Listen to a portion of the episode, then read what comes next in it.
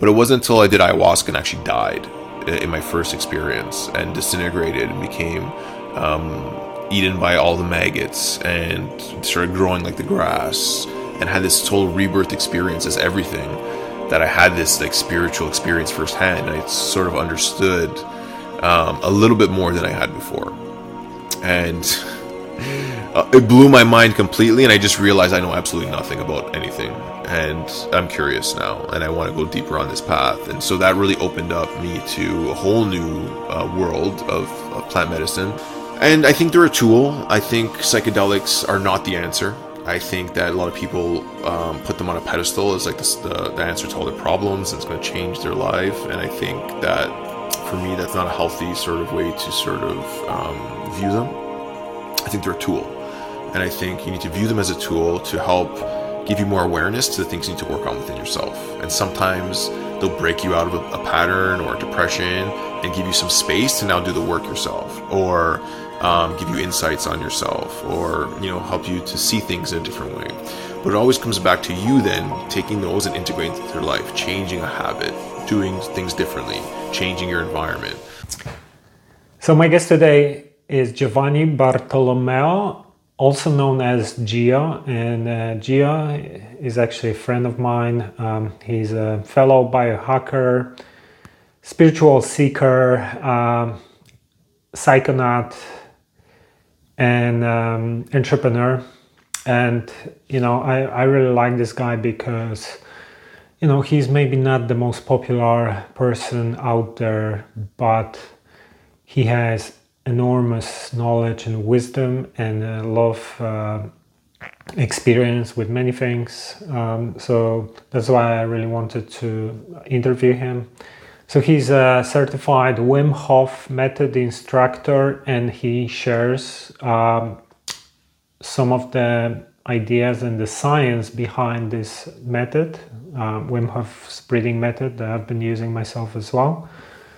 So he's a, an extremist and he actually did 55 day fast and he talks about benefits um, and side effects um, in this interview.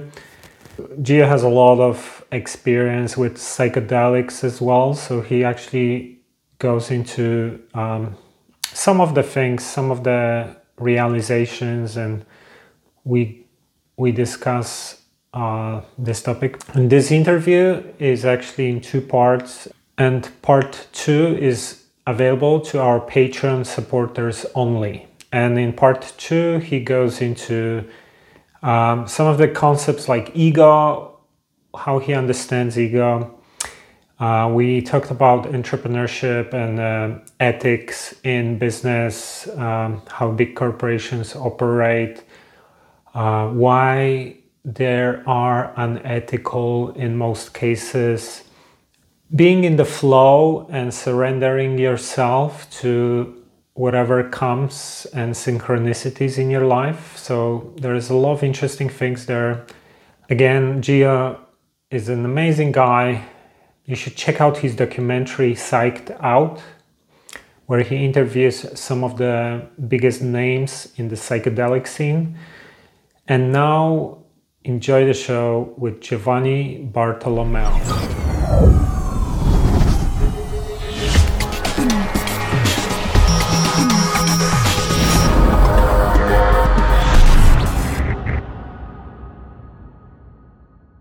So this is Mike Sigla from TrueFear.com, and this is TrueFear Podcast episode 10.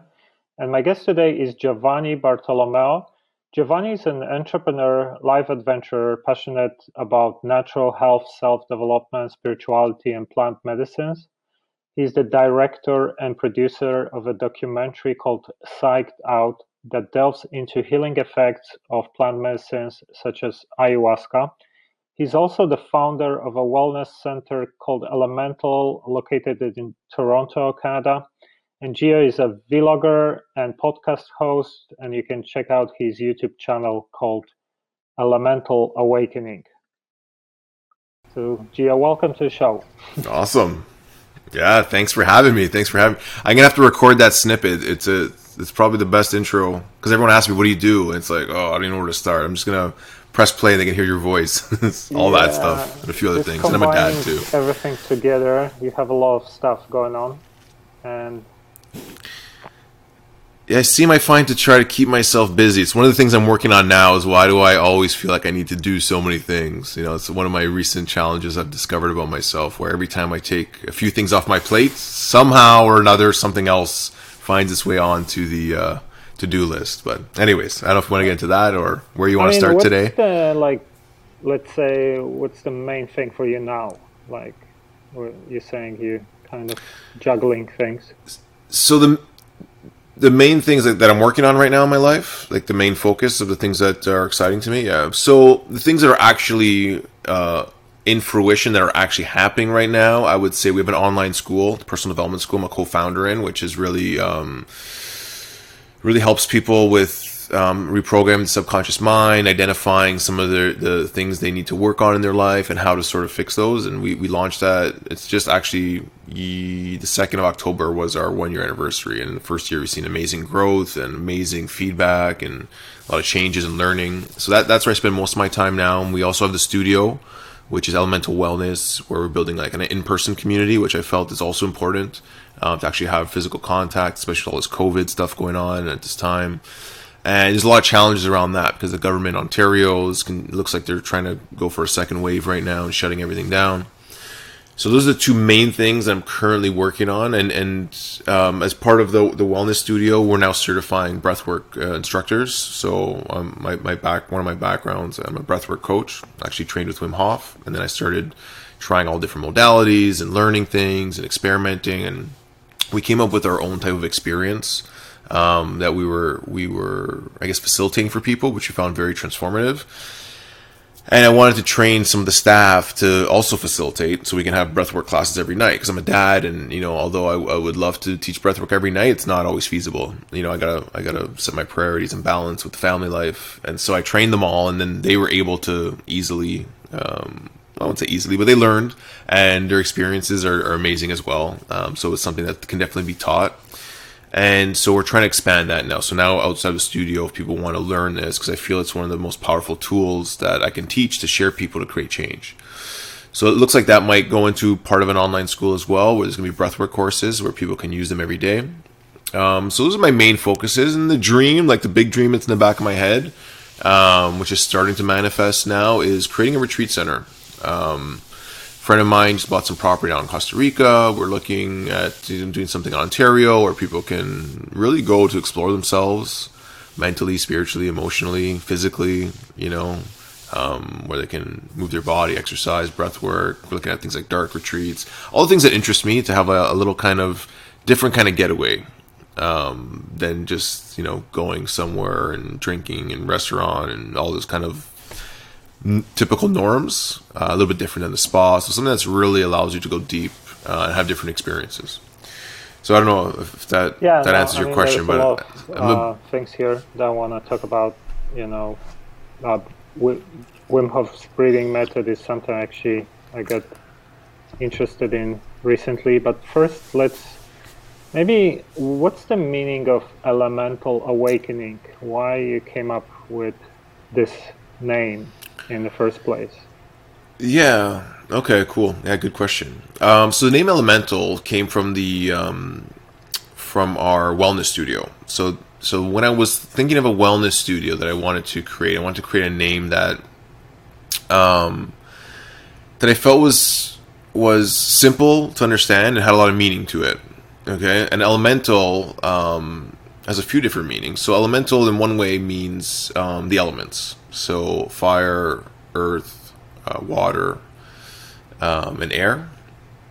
And um, so I really love that because it's it's very powerful, uh, the forces of nature, and they, they, each symbolize sort of a different type of energy.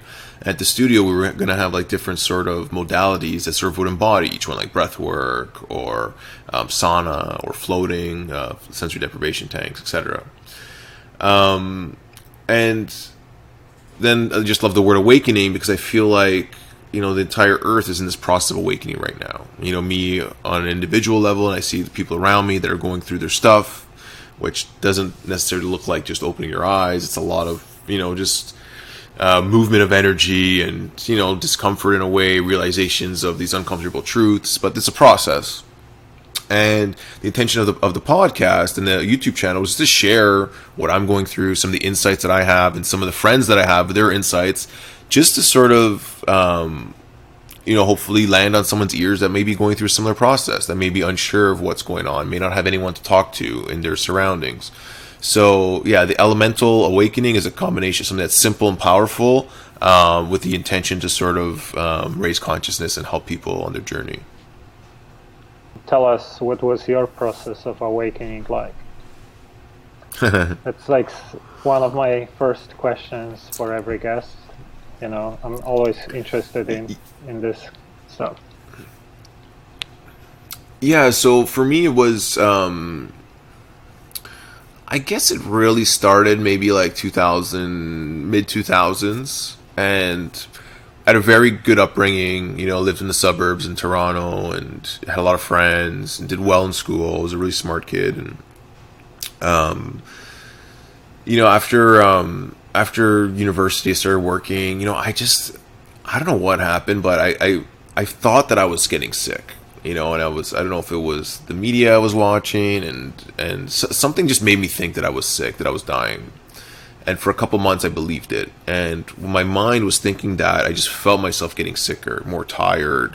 I was imagining symptoms. You know, I was reading up on the internet, like all these things, and they were making my mind um, you know, going to this sort of loop. And, and I didn't know this at the time, but, you know, the way you feed your mind and the things you believe really has an effect on uh, how you create your reality and the way you feel. So that sort of led me down this conspiracy theory type path where I was looking at like cures for stuff and just going down these crazy rabbit holes. Um, and there wasn't a lot available on the internet at that time, personally. Like, this is probably like pre Facebook. Um, but there was the internet and people were posting all kinds of crap. So I was just really getting lost in that, which was sort of making it worse than making it better. And it put me into this sort of like place where I felt like I had a choice. It's like you can sort of like fill your mind with all this crap, or you can sort of like focus on like accepting that you're going to die one day and just become more spiritual and start like looking into that sort of path. So that led me down a different path. So I started reading Eastern philosophy. I started you know, I sort of left the conspiracy stuff aside, realizing that didn't really matter and didn't really didn't really have any really effect on me, whether it was true or not. And even if things were true, I still have to face the same things mentally, emotionally, and spiritually, whether I'm dying or not. Um, and just to have to accept that and just sort of like focus on this this path of spirituality. And I didn't even know what that was. I was born uh, Catholic. I went through all like baptism, confirmation, but I never ever had a spiritual connection. I never really understood what that meant. Um, although I thought the story of Jesus was great and, and all of, you know, like things I would hear at church, yeah, these are good things, but there's never really any interest or connection. Um, and as I'm going down this path and, you know, like studying more like um, the Bhagavad Gita, Eastern philosophy, Buddhism, uh, I was watching a video online which had Alan Watts. Um, and he was just talking uh, about I can't remember exactly what he was talking about, but I remember in the comments, one of the comments just jumped off the screen at me, and I talk about this in my documentary. And it was just basically like, if you think Alan Watts is interesting, like Eric, Terence McKenna will blow your mind. And I'd never heard this guy's name before, and so immediately I click, you know, into the YouTube search, like Terence McKenna pops up, pressed play and um, just like my awareness was just absorbed into like a tunnel into the computer. It was just like hearing him talk about things the way he spoke was like, like nothing i'd ever heard before and just really sort of got my attention. And you know that probably that night there i probably watched you know like five or six hours of straight Terence mckenna youtube videos. Just binge watch sucked me right in and you know he was talking a lot about psychedelics, and at that point, I never used psychedelics in a conscious way. You know, a few parties here and there with with alcohol and you know smoking marijuana and in very sort of um, social settings. And something told me I had to try this ayahuasca thing. I'd never heard of it. No one I knew had ever spoken of it. This is probably like 2010, maybe. So I know it's been around thousands of years, but for me, it was a brand new thing, and to my awareness at that point, I couldn't find it. It didn't exist in North America. It was only somewhere in South America. I had to go find it. So I went down there, and I was already starting to practice meditation at the time, so I wasn't really saying I have like any re- real spiritual experiences, but I was starting to feel this different energy coming on through like just focusing my awareness, reading these things. But it wasn't until I did ayahuasca and actually died in my first experience and disintegrated and became um, eaten by all the maggots and started growing like the grass and had this total rebirth experience as everything that I had this like spiritual experience firsthand and I sort of understood um, a little bit more than I had before. And uh, it blew my mind completely, and I just realized I know absolutely nothing about anything. And I'm curious now, and I want to go deeper on this path. And so that really opened up me to a whole new uh, world of, of plant medicine which led me into you know breath work, Wim Hof, biohacking, all these other things where I was just constantly sort of just exploring myself and the limits of the human body. I started getting to like some long term fasting, um, and different cleanses and meditation, dry fasting, and you know like I kept on realizing new things and having ton more questions of like I know nothing, but I know a little bit more than I knew yesterday. That's that's exciting. So. Um, that was sort of the 10 year process. So there wasn't really an awakening moment um, but around the same time, like I guess when I was getting sick, part of that sort of awakening was also realizing that what I was doing meant nothing. I was in sales, I was selling food products, I was doing well, I was making money, uh, I just got married. And, you know, I I was doing everything right that I was told I was supposed to do as a kid, you know, like buy a nice car, buy a house, you know, make some money, go on vacation twice a year. And I just remember one day I was, I was, I just woke up out of bed and sat at the side of my bed and I looked at my hands and I had this vision or a daydream of like just my hands getting old and wrinkly, doing the same thing every day. It's like, you're going to do this for 60 years and like, who cares? Like, figure out what you're supposed to do in this lifetime and and let's get going here. Like that was like the thought in my head. Like you can't do this for the rest of your life. And i had no idea what that meant what i'm supposed to do. But now i see it was like a little bit of a wake-up call. So i'd say like if there was a moment it was between that and getting sick which sparked everything. And you know it's interesting because like when i thought i was sick it was one of the worst things that ever happened to me. And then looking back through my life every major shift sort of came out of this really challenging experience where something would happen and then I was forced to sort of reevaluate like who I was and what I was doing. And it was always nine times out of ten a very challenging experience where I had to just really sort of think like what the hell is going on in my life right now like and why is this happening to me yeah it's yeah. very often that we have to go through some kind of crisis and um, you know that kind of propels us to look for a different path and then when you look back a couple of years later you see that crisis as something that actually benefits you now, like as a gift almost. But when you were saying mm-hmm. that you were sick, was it like a depression or lack of happiness? With- so I think it started off as as that, and now was feeling unfulfilled. Although like there was nothing in my environment that would indicate that I had any reason to be upset or depressed or anything like that. But I think it was just a lack of fulfillment and purpose which then started bringing my energy down. My sleep levels would go down. Then I started feeling anxious. And then I thought that I had like a serious disease. I didn't know what it was. But the more I would think about being sick, the more I'd feel sick. The more I'd go online and say, oh, you know, um, can't sleep, insomnia, all of these things come up. You have cancer, you're dying, this and that. Then I would, you know, when you start putting symptoms into Google, it just gives you every worst case scenario. So just sort of feeding this perpetual sort of mindset of like, fear, like, yeah, you're dying. Uh, but it was nothing that I was ever diagnosed with or anything that was a real sort of disease. It just slowly started. Uh, my, I think for some silly reason, my subconscious mind needed something to wake me up and scare me to sort of change. You know, and I, I think it was just totally self perpetuating, like self inflicted um, fear that needed to get me to move a little bit and sort of change the way I was thinking. So, yeah. And uh, was what was your experience with uh, Wim Hof and um, his breathing method? I'm pretty curious about it.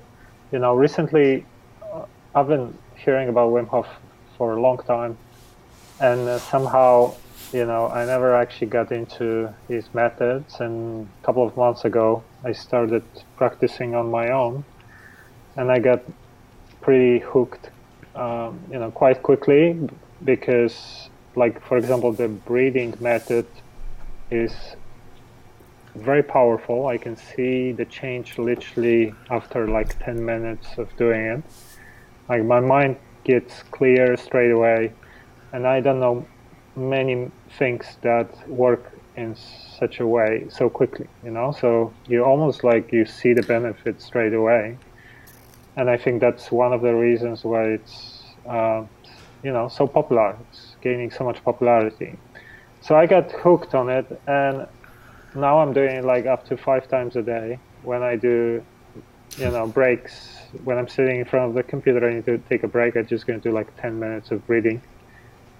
And, uh, you know, because I didn't have anyone to work with, so I was just self taught watching some stuff on YouTube. So I want to know a little bit of maybe your story. Um, you have a lot more expertise. And also, um, do you think you can um, overdo it. Like if I I've been doing it, let's say the breathing now for like five times a day, ten minutes more or less. Um, can it become dangerous in some way? Um, yeah, and how to progress yeah, okay. with it as well. You know, because cool. Yes. Good questions. A lot of good questions. So, um, where do you want me to start? Yeah, with maybe with, with the breathing? I, I can. People who might not be familiar, like what is it about and who, who is Wim Hof? Yeah, so Wim Hof is a very special guy, and the thing that I probably like the most about Wim is that um, he is himself at all times. So aside from the breathing method, the Guinness records, whenever you meet him, he's just like in this zone of Wimness. He's just Wim all the time. He's he's a little bit wild. He just loves to sort of put himself out there. Um, he's got this energy that sort of just draws you in when he talks, and um, I'm I'm very grateful and lucky to know him personally, and I met him at a time when I think um, it was just before he totally blew up.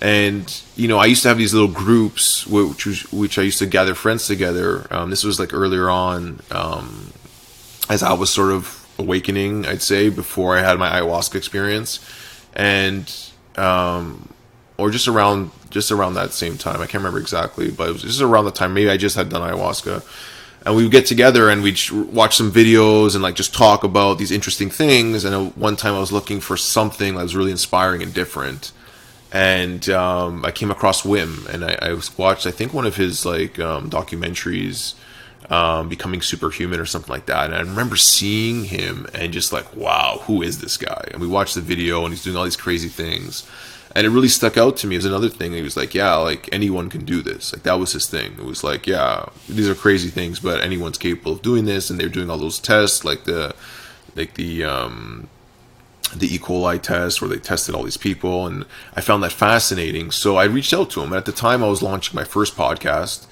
Um, but I just reached out and yeah, I sort of just said like, hey, you know, like I was working with a website at the time, and you know, I said, you know, we would love to write a little blog about you, maybe do an interview, and he's like, yeah, absolutely, let's do it. So we hopped on a call, and uh, right away I fell in love with this guy, and he's like, yeah, we're doing our first uh, training in California for instructors. You should come, and he invited me to go and get become an instructor.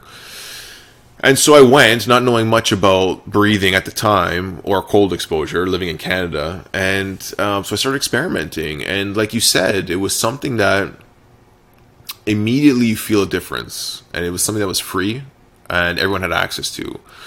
And so I didn't really understand the power of that at the time, but I was curious. And I ended up going, I did that. Then, then, then about five or six months later, funny timing. It was right around the the, the first week long instructor certification was the week of the U.S. election uh, when Trump got uh, elected initially, and I remember being there with thirty so or so Americans, and everyone's just like, "Oh my God, what's going on? Is he going to win?"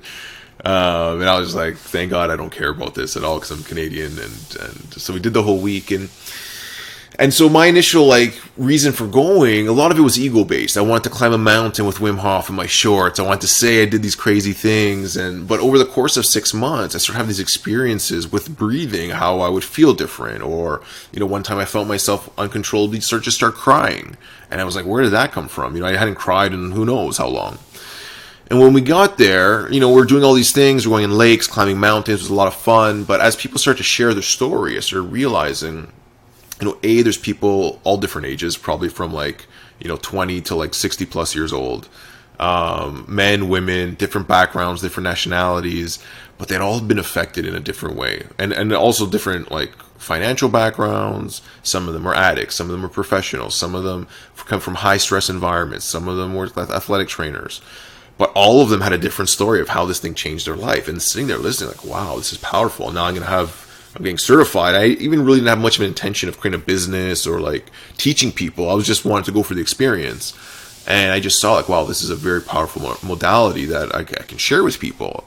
And as I started sharing it after that weekend, it was immediately like evidence, like, wow, like this is something that people need and they're getting a lot out of. And I was getting a lot out of it, both learning and teaching.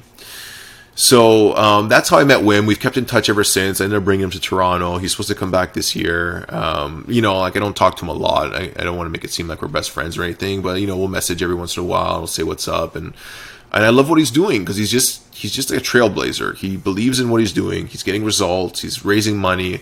You got to remember, like when they do studies and people that want to invest in these things, like drug companies or the pharmaceutical industry, they have no interest in something like this because it's free it actually probably makes people healthier. So it's gonna it's actually a, um, a competitor to their profit margins, right? Because the more people take their health into their own hands, obviously they're not going to need as much medication and stuff like that.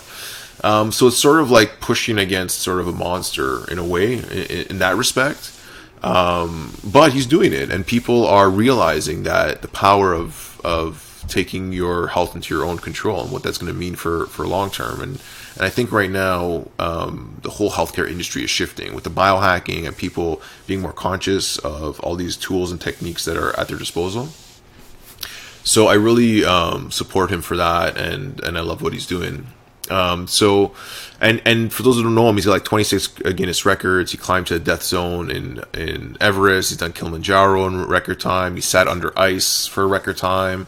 Some of these records have been broken since, but um, swimming under the ice for the longest distance, you can look him up online. He's got like 26 of them. He's also done some really interesting studies where, um, using his method, they were able to boost the immune system and they get injected with a bacteria. Um, where they were, able to fight it off and the control group was just getting sick. So some really really interesting stuff, and I think they're just scratching the surface on on where it's going.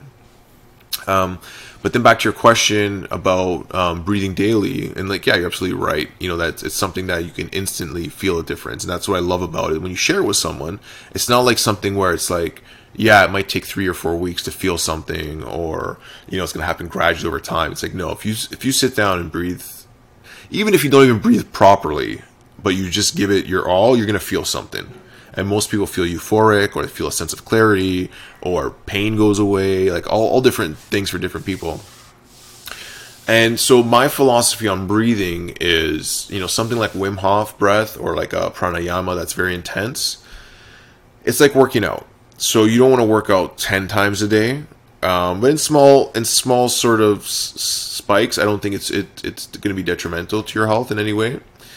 Um, and it has a lot of positive benefits. So the, the, Wim Hof breathing. So what's happening is so it's making your body alkaline. So it's changing your pH, and it also will help fluctuations in pH. So when you breathe and you have a lot of oxygen, um, you go a little more alkaline. When you when you um, hold your breath, it raises your carbon dioxide levels. So you're going to go a little bit more acidic those fluctuations actually um, decouple pain uh, receptors in your body, so you feel less pain based on the fluctuation of up and down pH. They found that lasts for up to 24 hours. Um, other things, you know, they say like when you change your pH and they, you raise it, there's a, some controversy around this, but um, they say, you know, cancer can survive in that environment. Um, I think it is somewhat true, and these are just my own beliefs, anyways. I think that the body's always going to maintain a certain pH level because if it doesn't, you're gonna die. Between I think it's um, 7.2 to 7.6. Um, but you know your environment, the stress is gonna make you work harder to maintain that. So if you're eating shitty processed foods, you're gonna be more acidic. If you're doing all these different things, um, you're gonna be more acidic.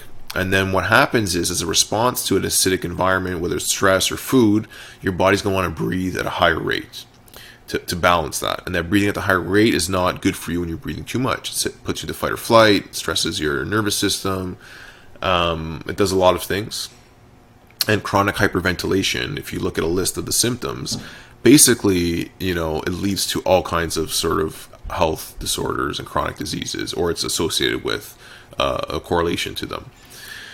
So when you ask me if you should do it all the time, I would say it's fine, like doing it four or five times a day for a quick reset. But you want to make sure that you normalize your breathing everywhere else. So whenever you're not doing the exercise, you're breathing slowly through your nose into your diaphragm, and you want to reduce your breathing rate as much as possible. Um, and, and there's a new book by James Nestor called Breathe that I highly recommend. It's really good. Or The Oxygen Advantage by Patrick McKeown. He's he studied Patrick studied with um, uh, Vladimir Buteyko, and he was a Russian scientist who really pioneered a lot of the um, a lot of the opposite types of breathing techniques, which was normalizing or reduced breathing to increase health. And what what the theory is is just increasing your carbon dioxide level um, it's a vasodilator, increases circulation, it helps your body function in a way different way. And there's also something called the Bohr effect that sort of supports that claim. But basically, in a nutshell, without getting too much into the science, when you overbreathe, you're expelling too much carbon dioxide, and the hemoglobin uh, the red blood cells is going to hold on to oxygen. Okay, so it means that your blood has a lot of oxygen, but it's not um, able to sort of um, disperse it into your tissues and cells. What actually does that is carbon dioxide. Carbon dioxide is not a waste gas. The actual carbon dioxide takes the oxygen and delivers it to your body so you can perform at a high level. So if you're always expelling all the CO2, you have a very low CO2 tolerance, and so you can only bring so much. So you start um, actually going more into anaerobic. Although you have all this oxygen holding on by the blood cells, it's not getting delivered into your tissues. So they found that by holding your breath more, by working on bringing yourself and raising your CO2 tolerance, allows you to perform better, um, you have better sort of energy levels, better ability to deal with stress, and all these things start happening. Um, and so where that sort of overlaps the Wim Hof method, which is interesting, because I try to find like, hey, how can these be such op- opposing sort of uh, philosophies, but they both do the same thing because they both help heal heal asthma. So you know, one philosophy is if you start getting asthma attacks, you should actually hold your breath rather than try to breathe more, because when you hold your breath, it raises your carbon dioxide. It actually helps to sort of vasodilate and sort of relieve inflammation in the Wim Hof method, you're doing all this heavy breathing, 30, 40 breaths. Then what do you do? You take a breath in, you exhale fully, and then you hold. So as you're doing the 30 breaths, what are you doing? You're breathing out all this carbon dioxide. So your carbon dioxide level is actually lowering. The thing that actually triggers you to breathe is your carbon dioxide level and not your oxygen. So people, most people think one, carbon dioxide is a waste gas, and two, when I run out of air, I'm going to need to breathe. But that's not the case. It's not when you run out of oxygen, it's when your carbon dioxide level reaches a certain point, it triggers that uh, breathing reflex. So imagine you're doing 30 rounds, uh, 30 breaths in a round. So your carbon dioxide level is going really low. Your oxygen level is always going to stay up here. Every breath in you take, your oxygen goes pretty much back to 100, and then you hold. So now it's going to take so much longer for your carbon dioxide level to hit that point where you need to breathe. But also because it's taking you longer, you go into a hypoxic state. So very low oxygen. So it's training your body to deal with low oxygen and high carbon dioxide, and that's a good sort of to train it.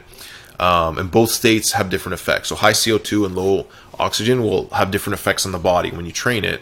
Um, it's amazing for stimulating um, stem cells, for circulation, um, creating new sort of um, cardiovascular pathways. It creates new like blood vessels, and there's like a huge list for both. But that's sort of where they overlap. It's like, oh, I can see like how this is really good and how that method is good as well. And I sort of went on a total tangent there. I hope that made sense, but I tried to explain it you know, the most simplest way one, for the podcast. One thing that it's also interesting to me: why do you actually, when you do 30 breaths, for example, the first thing after you exhale and you hold, and you actually you hold much longer than the second thing what you do you inhale for 15 seconds afterwards so it's all about mm-hmm. like first after 30 breaths you exhale and you hold maybe one minute maybe a minute and a mm-hmm. half and and then when you inhale you hold but you hold only for 15 seconds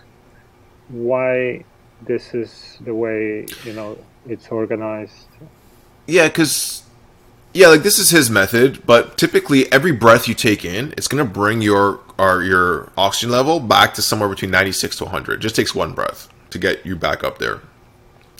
And what's happening is, you know, what you're doing the hold, you're bringing your CO2 level all the way up.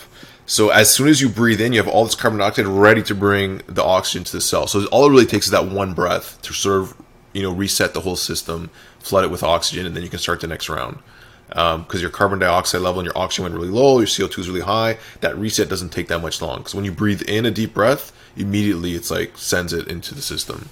So I, I think that's just the way they design the method. You could probably do another hold on the top if you wanted to, um, all the way in and hold for as long as you could. That could be interesting as well. And you gotta remember, like there are hundreds of breathing techniques, especially now. Everyone has their own breathing technique. You, you know, you go on on the app at the app store. There's a thousand breathing apps, and everyone's got you know all these things, and they all really come from uh, pranayama, which is uh, Vedic, you know, yoga uh, philosophy. And they branched off from there, went into the East, into the Buddhist and Tumo and stuff like that, and they have a lot of similarities. And you know, now in the West, you have everyone's making up every single breathwork, but it all really comes from that. And it's you know, no matter how you cut it, they're doing similar things based on the way, the pace, the way you hold your breath as well. Hey guys, Mike here. Just a quick note. As some of you know, currently on the web there are some serious attempts to censor the information that do not fit the mainstream narrative. And we at Truth Theory have experienced that firsthand. We have been shadow banned, we have been demonetized, we even lost some of our accounts. So now more than ever, we need support from our followers and people like you. So we accept donations. If you want to help us out, just go to truththeory.com forward slash donate and anything helps.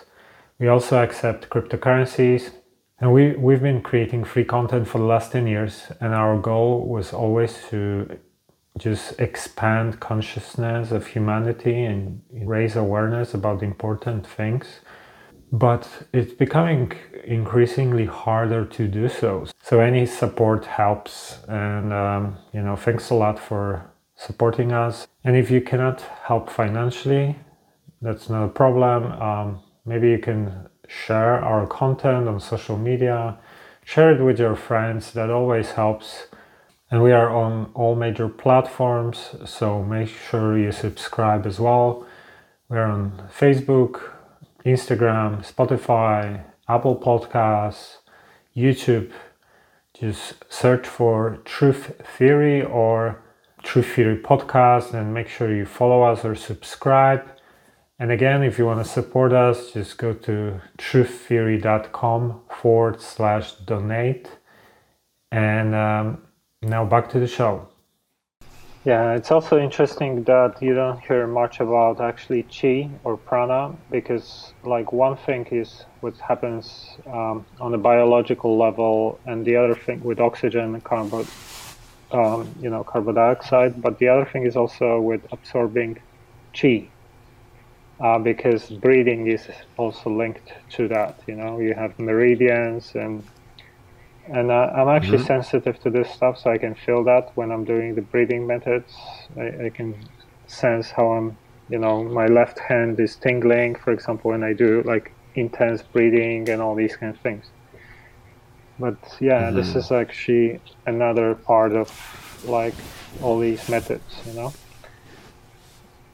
Absolutely, yeah, absolutely. And it's been thousands of years they've been talking about. If you look at any philosophy, they always talk about the importance of breath whether it's Christianity, whether it's you know the Vedic text, whether it's Buddhism. There's all you'll find a bunch of um, you know proverbs or or sayings that all say like the importance of the breath, the importance of nose breathing, like all these things. And the, and the yogis actually would study animals, and they realized um, back to the other question about breathing too much. The animals that breathe the slowest usually mm. live the longest, and the ones that breathe the quickest have the shortest lifespan.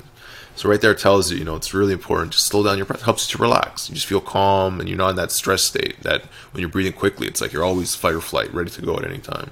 Yeah. Yeah. So the first thing anyone should do is just focus on how you're breathing. Set a reminder in your phone three, four times a day. Check in with your breath. I think breath awareness is the most important out of all these things. All different practice, what are they doing? They're all focusing on your breathing and have some awareness to your breath. It brings you yeah, back to the center. Uh, I, I noticed yeah. also after uh, meditating for many years that I can get into a very slow breathing pace. You know, when I meditate, it's just almost like you don't need to breathe. Sometimes, you know, it just can get very slow.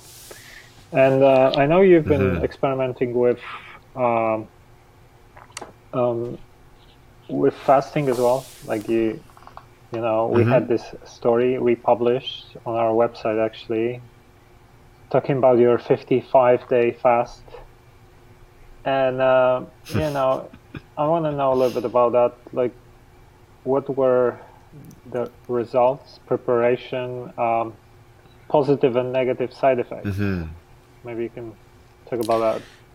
Yeah, yeah, that was that was a really interesting time in my life. You know, was, I, I'd launched the first podcast, and um, you know, at the time also I was like, yeah, I want to get more followers. I want you know to get this message out to more people. A lot of it, a little bit was ego based, and you know, like it was it was hard. You know, it was hard to sort of grow at that time, especially you know this was after sort of you know Facebook started changing their algorithm, so it wasn't growing at the same rate. That's you know I'd seen some people that have this explosive growth before, and I was in my head a lot about it. And you know the thing that always would come to me in meditation is just just do you like stop worrying about the outside world and focusing on that. Just focus on yourself. Keep doing your work. All that stuff doesn't matter. You know, it's one thing to to say that to yourself. It's another thing to actually catch yourself in these patterns of you know, um, wanting to grow and wanting to succeed and wanting to be seen and heard. So, you know, I had been hearing about fasting and I've been hearing about longer term fasting. And um, my wife actually was someone added her to some Facebook group where there was a group of people. Um, my friend Gino, who's a friend now, he wasn't a friend at the time, who actually ended up living like, you know, pretty much a few kilometers from me. Um, but anyways, I was put in this Facebook group. I didn't know who ran it, what they were doing, but they were doing these crazy long uh, fasts for like, you know, up to like some of them up to 108 days, and a lot of them were having these crazy transformations from anything from like their eyes changing color to healing from like cancer. One guy started it was was paralyzed and started walking again, and it was just like the craziest shit. And and so she's telling me these stories, and like they're taking pictures of their crap, and their eyes are changing color. She's like, "You gotta see this," or "You gotta see." Like some of the people looked like super anorexic, like they were like they were dying. And I was like, I don't want to see that shit. And and one day she just like I just looked, and again, like there's certain things that happen to me where my attention and curiosity just really like like starts like going off like like alarm signals are going off and i started like just feeling this pull to like hey should, there's something here for you so I looked into it. I looked up their protocol and what they were doing, and I ended up reaching out to the guy who founded it, who started it, based on his own healing journey. And ends up he lives down the street, like literally, he's from the same place where I grew up. So I'm going to meet up with him, and, and he starts telling me about like what he was doing. And I've always been an extremist, so I said, you know, I can give this a shot. And so it was it was at the time they were doing a 108 day fast so you had to commit to that they said the minimum you should do is 40 which is also crazy um, but they've changed it Yeah, I'll tell you what it, what it, what the protocol was. Um, so nowadays they've changed it. You can start with a hybrid and work your way up. But basically, um, so it was intermittent grape juice fasting, um, which meant um, you would drink um, grape juice, which is has a very cleansing effect to it just by itself. If you just want to drink uh, like Concord purple grape juice for three days, it'll clean out your whole system. Um, so you would draw, you would intermittent drink the juice. So in a six or eight hour window, you drink just juice, and then outside that was dry fasting. And every few weeks, you'd extend, uh, do an extended dry fast. So you start with 24 hours dry fast. So dry fast is no food and no water. And there's some interesting sort of um, research that's coming out and saying how dry fasting, it's kind of intense. I wouldn't really recommend anyone to start with dry fasting. Um, but they're saying like you know a week dry fast you can get the, the benefits of like a one week water fast is almost like one or two days of dry fasting. It's like amplifies the effects and the effects it has on stem cell regeneration. And one of the original things when I was starting down this path, I remembered when I was reading like the all the philosophic text, all of these great sages, they did these long term fasts and had these crazy connection downloads. So it was like, okay, that was the main sort of lure for me. I want to see what happens to my mind and the way I think and feel. Um, so yeah, so you, you drink the grape juice, and they had like um, psyllium husk. You take it with some grape juice, which was like zero calories, but it was like just a fiber to help you continue going to the bathroom. Um, and a few tinctures that were helping the detox process. So just some tinctures you'd add into like the a tea once a day. It was like a kidney filtering tea, um, but that was it. And that went on for me. It was about sixty days, and the longest I had done a dry fast for was five days. So I did five days with no food or water And as the fast went on, I was losing a lot of weight. So I went from about 190 to the end of it, I was about like around 140 pounds. And I hadn't been 140 pounds since I was probably like grade 9, the ninth grade, so like 13, 14 years old. It was interesting though because I when I looked at myself in the mirror, although I was super skinny, I didn't feel like I looked that way. It was only looking back, I was like, holy shit, like I looked like I was like dying. And my, my family, my wife was like, the reason I stopped because I'm really hard headed. Once I start something, I usually like finish it. She was like, you have to stop. You look, you're gonna die. Everyone thinks you're sick and you're dying of cancer or something like that. Like you have to stop. And so I stopped, and it was pretty crazy because you know f- the first week challenging uh, but the actual physical cravings sort of subside after about five to seven days. So you don't really crave food as much anymore. You just get into this like um, state. Your senses are hiding like crazy. I could smell like what people are cooking down the street for dinner. um, and, and that's sort of a natural sort of like um, technique. If you were a hunter gatherer and you were hungry, it improves your eyesight. It makes you sort of um, think clearly. It um, your senses are heightened, so you can find food and my ability to do work was crazy. And not everyone has the same experience as I did, but I was super focused, super clear. Like decision making was no problem. My intuition was like I could easily sort of look into things if I had an issue and what the answer was. Um, Hundred percent. But I was drinking grape juice, so like theoretically, like I would break breaking ketosis. But because I wasn't really adding any food, maybe I was just easily switching back into it as soon as like you know I think they say you have to go like two or three days without any sugar to enter ketosis. Um, but I just felt super sharp, like super sharp, super clear, so much energy. I was sleeping maybe like five hours a night, waking up fully ready to go. I could work 10, 12 hours a day, whether it's on the computer, no matter. And I had all this energy. It was like, even after like 40 days, I was still playing, playing squash. Um, I'd feel lightheaded at times when I was just overdoing it, but like I had the energy to do it, and I was like, okay, I'm I'm I'm gonna keep pushing it. I was doing saunas, I was doing like sweat lodge ceremonies, and like all the recommendations say like don't do any of this stuff when you're fasting. Um, but I was listening to my body. I was super in tune. I was just like, okay, like I'll give this a shot and see what happens. Um, yeah, and I, I was able to meditate at a different level. It was, it was just interesting. Like everything started to change, and I and I was organizing like closets in my house and like my computer i cleared out all the files. Like just my environment had to be super clear and clean where before i felt like i had all this baggage i wanted to become more of a minimalist. I got rid of a lot of like extra junk that i had lying around. So it was like this really amazing like internal cleanse and external. Um and going back to sort of again like what i was talking about at the beginning i ended up writing this article about my experience. And i just wrote it without any intention of just want to share just being authentic and sharing what I went through.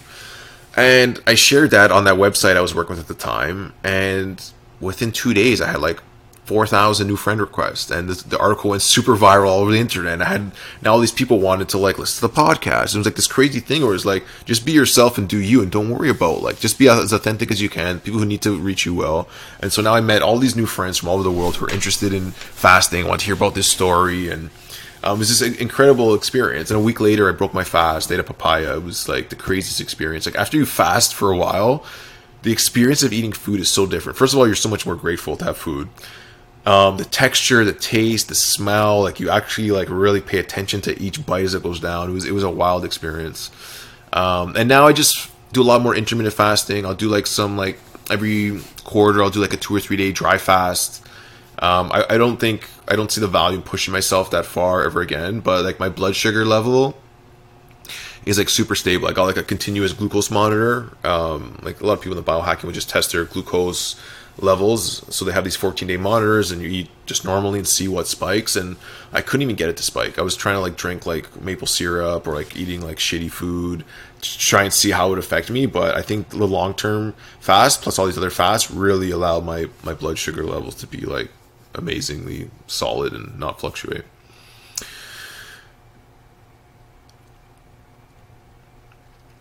Um, yeah, the negative side effects was social. So it was very difficult to be in a social setting because I realized how much of our social life revolves around food.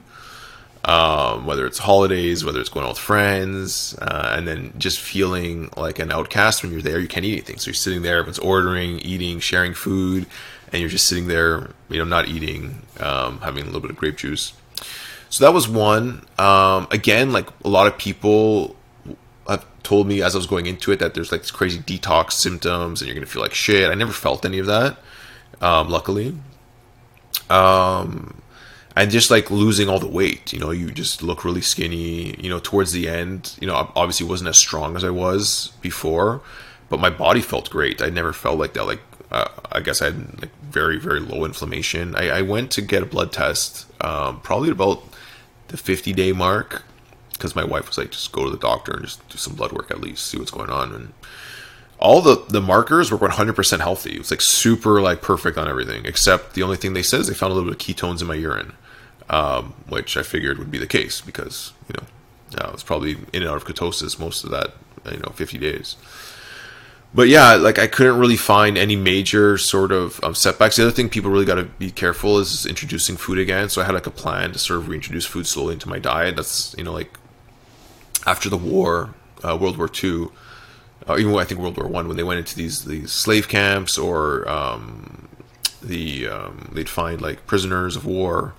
Um, they they obviously at the end of the war, you know, when people lose a war, their first priority is not to make sure the prisoners are fed. They're probably trying to you know defend for their lives. So people were left there starving, and they found them, and what they did was they fed them.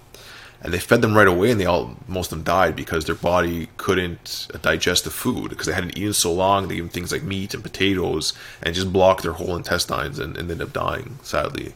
Um, imagine that surviving a war and dying because you, are eating. Um, crazy crazy scenario um, so it's really really important to reintroduce food slowly so i started with some juice some soups papaya and you know over a couple days but the whole transition transition was great it was an amazing experience i learned a lot about myself Probably wouldn't do that extreme again. Um, but we'll see. Who knows? And, um, did you go for any preparation uh, before that? Like that was like you jumped straight away into like this crazy long fast. Uh, yeah, so I had done a few short fasts in the past. I'd done like a bunch of like one day fasts. I'd done a bunch of three day juice fasts, and I'd done one seven day juice fast before this, with different types of juice. So you know, when you go to like the juice bar, they give you like a whole week of juice, and then I I'd done those were the three day ones, and I'd done a one seven day one at home where I was just blending my own fruit juices. So I had some experience, um, but you know, nothing anywhere close to this. It was a big jump to go from seven days to I think it was like fifty eight days by the time I actually finished. Wow. Yeah. Yeah, no, sounds yeah. So sounds pretty crazy to me. Like, I don't know. One of the things I I think one time I tried to do fasting for a day, and it wasn't wasn't easy. I I well, I don't I don't like to lose body weight as well. That's something to think about. But you know, everyone talks about it, so I guess at some point you gotta try. And I think the worst is the beginning, yeah, like, right? Yeah. Yeah, the, the first three or four days the hardest. You start realizing how qu- very quickly how addicted you are to food, how your mind. So it took me about three weeks to stop thinking about food. So it took me one week to stop craving. It took me to the third week. Everything I was thinking about was food. You smell food. What am I gonna eat next? I wonder what that tastes like. Um, you know, it's lunchtime. What's the first thing I'm gonna have for lunch when I break this thing? It was just the mind, was just thinking about food, thinking about food. And it took a couple weeks for that to go. away. So I just realized how addicted we are to food and how we use it to sort of uh, numb ourselves. Like a lot of people eat because it just numbs your feelings. So that w- that was super interesting uh, as well. Um, but yeah, I was gonna say something else, but I forgot. Um, so I want to talk about your psychedelic experiences as well. Um, you know, you okay. created this documentary called "Psyched Out." You interviewed some of the biggest names in this scene. Um, so, you know, how many times have you tried uh, entheogens and um, what were like some of the biggest experiences? Yeah, good question. Um, so, so I've done a lot.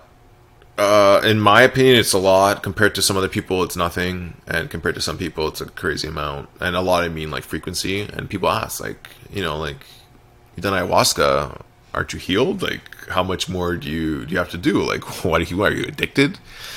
And I don't think you get addicted to psychedelics. Some people do definitely use it as an escape, and maybe, maybe, maybe I put myself in there. I guess it's, you know, if you're an addict, your first step is denial. But I really don't think that's the case at all. Um, I don't feel the need to want to always go back. Like I really sort of wait and feel into when it's a good time.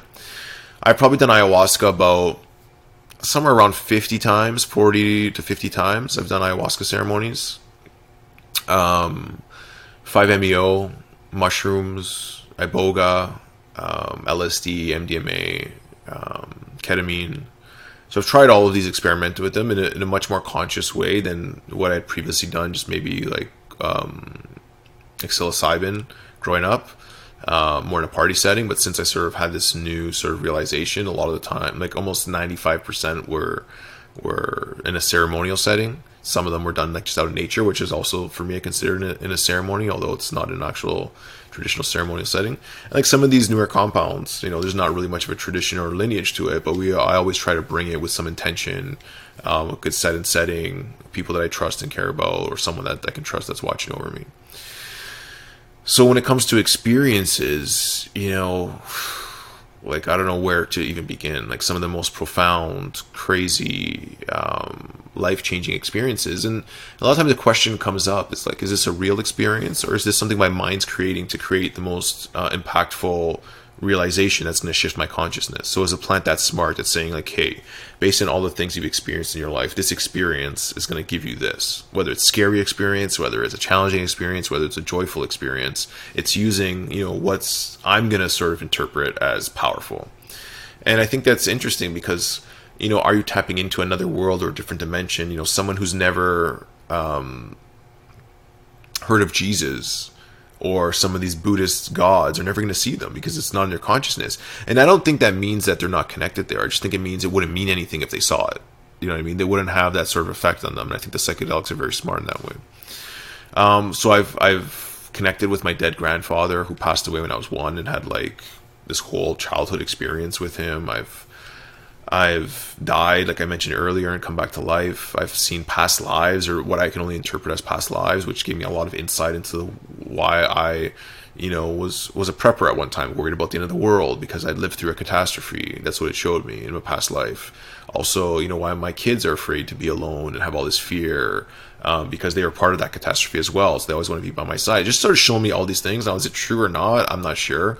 But I think what it does is, for sure, is those insights or realizations help you to lead a better life now. So seeing that, it was like changing my perspective about how to be a better parent or how to like let go of you know worrying about things that may happen because it doesn't matter and, and i'm back here again and i'm having this experience. And we don't really know what's next but it helped me to sort of see beyond death and look at it in a different light as well.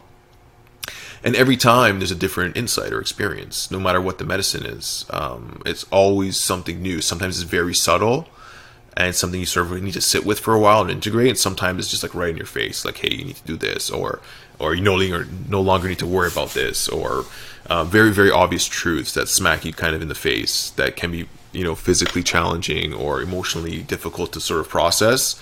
But you, most of the time, looking back, is exactly what you need. So people ask me like my favorite. Like I have a really good connection with mushrooms. I think because they're uh, accessible and they're also much more sustainable than like ayahuasca and stuff like that. So I feel like that's that's one that um, I, I, really connect with. And the thing I like about um, the mushrooms is that um, there's no real known toxicity. And something that I've recently got into, and I have a recent podcast with Kyle Kingsbury where he shares his um, 30 gram mushroom experience. Um, and there's a guy called Kalindi E who um, sadly passed away this year, um, who was the first guy that I heard speak about these high dose psilocybin experiences where he'd go like 20, 25, working your way up to these really, really intense experiences. So the most I've done was um, 16 grams. And, you know, it's right up there with ayahuasca as far as intensity of experience. I wouldn't say it's exactly the same, there's a lot of differences. Um, but it, it's up there, you know, um, very profound, very deep. I saw like the inner workings of my mind and um, myself observing the thoughts and going into this loop of who's observing what and what's observing who. Um, saw myself die and realize, you know, how this concept of death is very sort of um, limiting and it's not really truth in any way. And I saw how throughout time, uh, you know, like my consciousness lives beyond this physical body. It was a really, really amazing sort of uh, experience and how not to worry about little things. You know, your mind finds these little things to worry about, but it's not important. So that was the psilocybin high dose. Ayahuasca, like I mentioned before, all these crazy experiences. And I also really found an affinity for 5-MeO DMT. Um, I've only done it a handful of times because um, I haven't felt the need to do more. It's just one of those experiences. It's so I feel so transformative and so deep where you sort of dissolve your consciousness in a way and you merge with this like light and this crazy high vibrational energy. And there's this sense of like I don't know how to explain it, but like going home, just being where you need to be. You know, it's like like this high, super high vibration, which is beyond conscious thought um, in many ways. And um, you know, a lot of people are sharing their stories about 5-MeO. I think Mike Tyson's one who recently, in the last couple of years, tried it. And, you know, if you hear him talk before and after that experience, a totally different person. And I think they're a tool. I think psychedelics are not the answer. I think that a lot of people um, put them on a pedestal as like the, the, the answer to all their problems and it's going to change their life. And I think that for me, that's not a healthy sort of way to sort of um, view them. I think they're a tool. And I think you need to view them as a tool to help give you more awareness to the things you need to work on within yourself. And sometimes they'll break you out of a, a pattern or a depression and give you some space to now do the work yourself or um, give you insights on yourself or you know help you to see things in a different way but it always comes back to you then taking those and integrating into your life changing a habit doing things differently changing your environment and you know if you don't you know, over time, you go back to the same environment, same mindset, the same energy and people around you, you're going to go back to that same pattern. You're just going to regress eventually, maybe in a month, maybe in six months, maybe in a year. But that's why I see a lot of people that just keep going to the escape. I hate my job, I hate my life, blah, blah, blah, eating shitty foods. They go do ayahuasca, they feel amazing for a week. Next week, they start feeling a little bit down. A month later, because they come back to their environment, they don't make any changes. Right?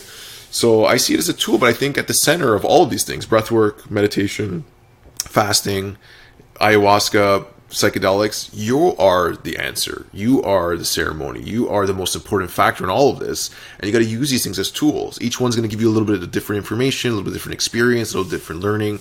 And now you integrate that into you and not putting any one of these things as the answer. These are all tools for evolving yourself, your consciousness, your physical body. Yeah, yeah. I mean, you know, they can uh, give you the answers, they can set you up uh, for life, but then you have to do the work afterwards. You know, you got to continue to be in the state afterwards, which, you know, the real work starts after the trip, right? Um, mm-hmm. But also, you know, I think that we hear a lot of positive uh, stories about psychedelics, especially in recent years but I'm curious if you ever had like some really dark bad trips, something that would, you know, maybe have some some negative consequences. Like I, I actually remember I had a friend. Um, you know, uh, when I was much younger, I think we were like 18, and he would take a lot of mushrooms at that time, quite regularly. And I remember he kind of completely lost his mind, like I would not see him for six months, and then he would just, you know, come around with like massive hair and, you know, talking like, like we would not see each other for two days or something. So, I guess because mm. you know he was young, like he was 18, so maybe his kind of personality was not developed fully, and he was going with, you know, too high doses or something. Maybe that was the thing because I actually I don't remember a lot of similar stories afterwards, but I think it's important for people to remember that you know these are powerful substances, and mm-hmm. you know it's same like you you're gonna drive a car. If you don't know how to drive a car, you have no training. You're probably gonna crash. You know, Are you... Yeah, so that's a really good point. Um, and I would say like you know, there's some situations where things happen just the way they're supposed to happen, where someone with no experience will get into a psychedelic experience and it'll change their life. And a lot of times people are very desperate, or like I've seen a lot of like people who are drug addicts that would do ayahuasca like straight off, never done anything. I'd recommend though, like working your way into it, maybe doing some meditation, breath work, maybe a low dose of like MDMA or psilocybin, and work your way up to like these higher doses. And there's certain people who have um, you know mental health issues that are sort of can be susceptible um, to certain things like schizophrenia or like having psychotic breaks. Um, you know, I think you know it, it's not the psychedelic that sort of did it. It's more like it was going to happen. It just sort of accelerated. That's my own personal opinion. And I think a lot of the times that when people use these in a non-responsible way so they don't have a good environment they don't have people that are there to sort of help them.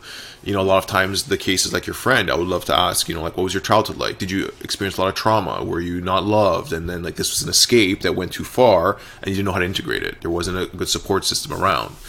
Um, you know there could be a thousand variables. I think relatively overall when you look at the literature they're very safe. Um, and these cases are are very rare um, but when they do happen, they get a lot of media attention because a lot of people are waiting for like these things to say like, "Oh, wait a minute, like this is bad because you know, like look what happened to this person." Um, but when you weigh that to against like all of the amazing transformation, I think it's very clear like these are relatively safe, and we have to sort of make sure that we sort of let people know like, listen, there's safer ways to do this. It's better to do it in a safe way, and I think the whole legality around it is what makes it challenging because um, people are afraid to sort of look for help in these things because they're, they're afraid they're going to get in trouble. Um, but a lot of people are going to them out of desperation or from an escape. Sounds like in some cases. Um, so yeah, so I, I, I, definitely recommend to people do your own research, talk to you know healthcare practitioner, find someone that's safe that can sort of help guide you, that has experience to give you tips. Um, you know, I, I, wouldn't recommend it to anyone um, other than my sharing my own experiences. So it's it's a very sort of touchy subject now because legality. But in my own experience, I've had very challenging trips. I've had like when when when you die or when you lose touch with reality, it can be scary. Um, and I've been with people that have totally lost their mind completely. Like I've seen that happen. But I think it always gives you exactly what you need. Okay, and I think sometimes these things are are there to sort of really shake you. Sometimes we have these very rigid sort of views of reality, and the only thing that's going to impact us on a level that sort of will change us is something that sort of rocks us completely. So I don't really like to call anything a bad trip. Um, I think it's it's it's intended to be that way to sort of help you to change and help you to sort of grow. And it's important that when you have those intense experiences, you have a very strong support network to help you integrate it and to make sense of it. And maybe not make sense of it like explain what happened, but just be there to support you as you sort of make more sense of it. You know, I've seen some people that have very strong minds, very controlling, have these experiences, and it's so challenging because they have t- trouble letting go. They don't want to let go. They don't want to lose control. Maybe because something that happened to them in childhood. Maybe it's it's it's there because losing control meant being unsafe, getting hurt, or you know being traumatized. So they never want to lose that. Their mind, is "I'm never going to let that happen again." And now, in order to heal and move forward, you gotta sort of let go of that. And the and the psychedelics trying to like pull and you're pulling back. And i've seen those go on where people feel like they're in hell for like 10 hours or 6 hours. It can be very challenging. But um, i think they're always there to sort of show you and teach you even the bad experiences are the ones that you learn the most of just like in life. The most difficult psychedelic experiences were the ones i got the most out of in the long run when i actually sat down and realized what it was trying to show me about myself. You know usually it's a reflection of yourself or something that's going on inside your mind um, and sometimes it's just healing you on a level that you can't even comprehend. You know, one of my um, my teachers in ayahuasca says sometimes when you can't understand it, it's because it'd be too painful to understand what's going on right now, what the change is happening inside of you. It could be something from a past life, or you know, something that's just deep within your ancestral um, trauma that needs to be healed. And if you saw it or felt it, you know, um, it would be too painful. So you, you, don't have any of that experience. That's their interpretation or how they explain yeah, it. Sometimes, so. yeah. Yeah, I don't know. There, there can be like things going on that you cannot even comprehend that these plants can help you to work on. And because it's something that you cannot maybe see clearly, you know, it it might seem like you, you're having some crazy, overwhelming experience, but there is a higher intelligence that is actually trying to help you in a way that maybe you don't understand even, but it knows exactly what you yeah. need. You know, it knows exactly, and and that's that's a good point because people go with these intentions, and they're so clear. Like I want this, I want that. I need to know who I'm supposed to marry. Like all these like crazy intentions, and I tell people like it's good to have intentions, good to be intentional with everything you do in your life, but the medicine is going to give you what you need over what you want. So if you really want clarity on this, but you really need something else, you're going to get what you really need first because it's going to heal in order of importance, in my opinion. Hey guys, Mike here. Just a quick note I'm currently offering one to one mentoring and coaching through our Patreon page. Um, so, as some of you know, I've been interested in personal development for 15 to 17 years, and during this time, I really spent enormous amounts of energy into researching and practicing different techniques. So, I'm offering one to one video calls through Patreon, and this is really affordable as well. So, um, you know, some of the things that I can help with are to do with starting an online business, building personal brand, increasing happiness, um, you know, improving mental and physical health, stress reduction, building confidence and self-esteem, finding your passion, discovering your life purpose, um, spiritual development, and going through spiritual awakening, and many other things. So check it out. It's patreon.com forward slash truth theory. It's P A T R E O N dot com forward slash truth theory. Hey guys, before you're gonna go, I just wanted to let you know that this was just part one of this interview, and part two is available exclusively to our Patreon supporters. So uh, check out patreon.com forward slash truth theory. And in part two, we discussed importance of intentions, being in the flow. Is it even possible to build an ethical company these days? ego as a form of dysfunction, and some other very interesting topics. So check out part two of this episode at patreon.com forward slash truth theory.